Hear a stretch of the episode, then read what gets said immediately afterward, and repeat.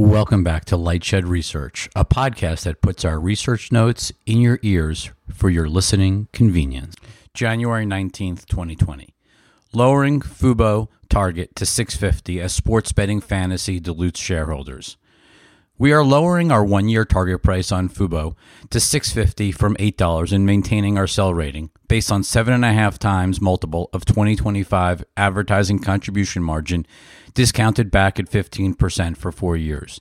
The change from our prior target is based on the assumption that Fubo will need to raise at least $1 billion of equity in 2021 to finance its sports betting fantasy. When we initiated with a sell rating on Fubo in December 2020, we assumed the company would try to become an affiliate for sports betting, a low-cost, low-risk model that mirrors what companies such as ESPN have done to essentially refer traffic to leading sportsbooks. Given that we believe most Fubo subscribers are sports fans, we suspect they are highly likely to already have a pre-existing sports betting account with the major books such as FanDuel or DraftKings. In turn, we perceive the potential benefits from an affiliate relationship as an immaterial positive in our valuation.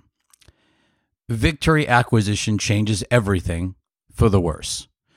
Our view of Fubo's sports betting ambitions changed drastically with the acquisition of an early-stage startup called Victory. Note, Victory has not even launched their product offering yet. Interestingly, the Victory acquisition was not material enough to disclose specifics. Yet Fubo's market cap increased by $1.5 billion following the acquisition.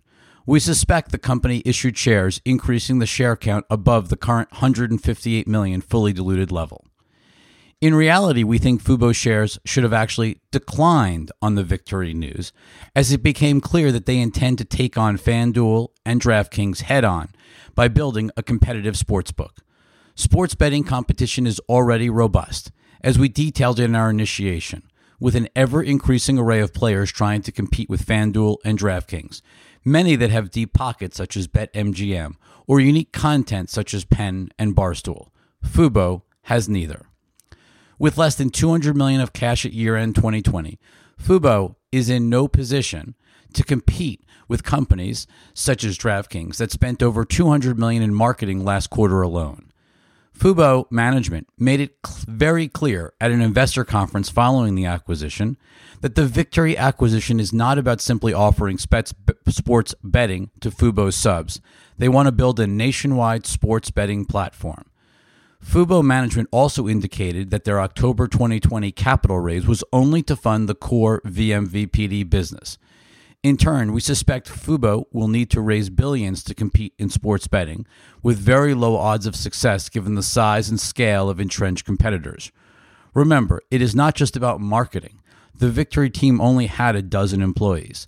They will need to spend aggressively to ramp up to have any hopes of competing for sportsbook handle with industry-leading sportsbooks.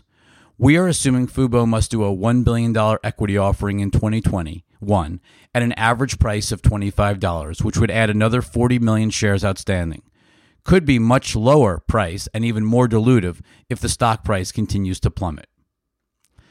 Fubo is already a subscale VMVPD that has no leverage versus programming behemoths. Now they want to enter the sports betting space as a subscale sportsbook, which will lead to even greater value destruction for shareholders. Look no further than The Score, a subscale sportsbook that tried to leverage their sports media app. It actually has negative net gaming revenue for the past couple of quarters. It has not worked, and we are being kind. Expect Fubo sub losses to accelerate in Q1 2021. We have updated our model for Fubo's Q4 2020 pre-announcement. While Q4 subs were 20,000 better than expected, 545,000 versus our 525,000, we now expect sub losses in Q1 2021 to be around 55,000 compared to our prior estimate of negative 36,500, essentially netting out the outperformance in Q4 2020. See the change table embedded below. We had expected Fubo's sub losses to improve in Q1 2021 versus prior year's losses on a percentage basis. However, it appears that the rate of sub losses will actually worsen from 8 to 9% sequentially to around 10%. We suspect not having Turner for March Madness and the NBA will lead to incremental churn, not to mention the likelihood that a significant number of Fubo sub-editions in Q3, Q4 came on only for the NFL.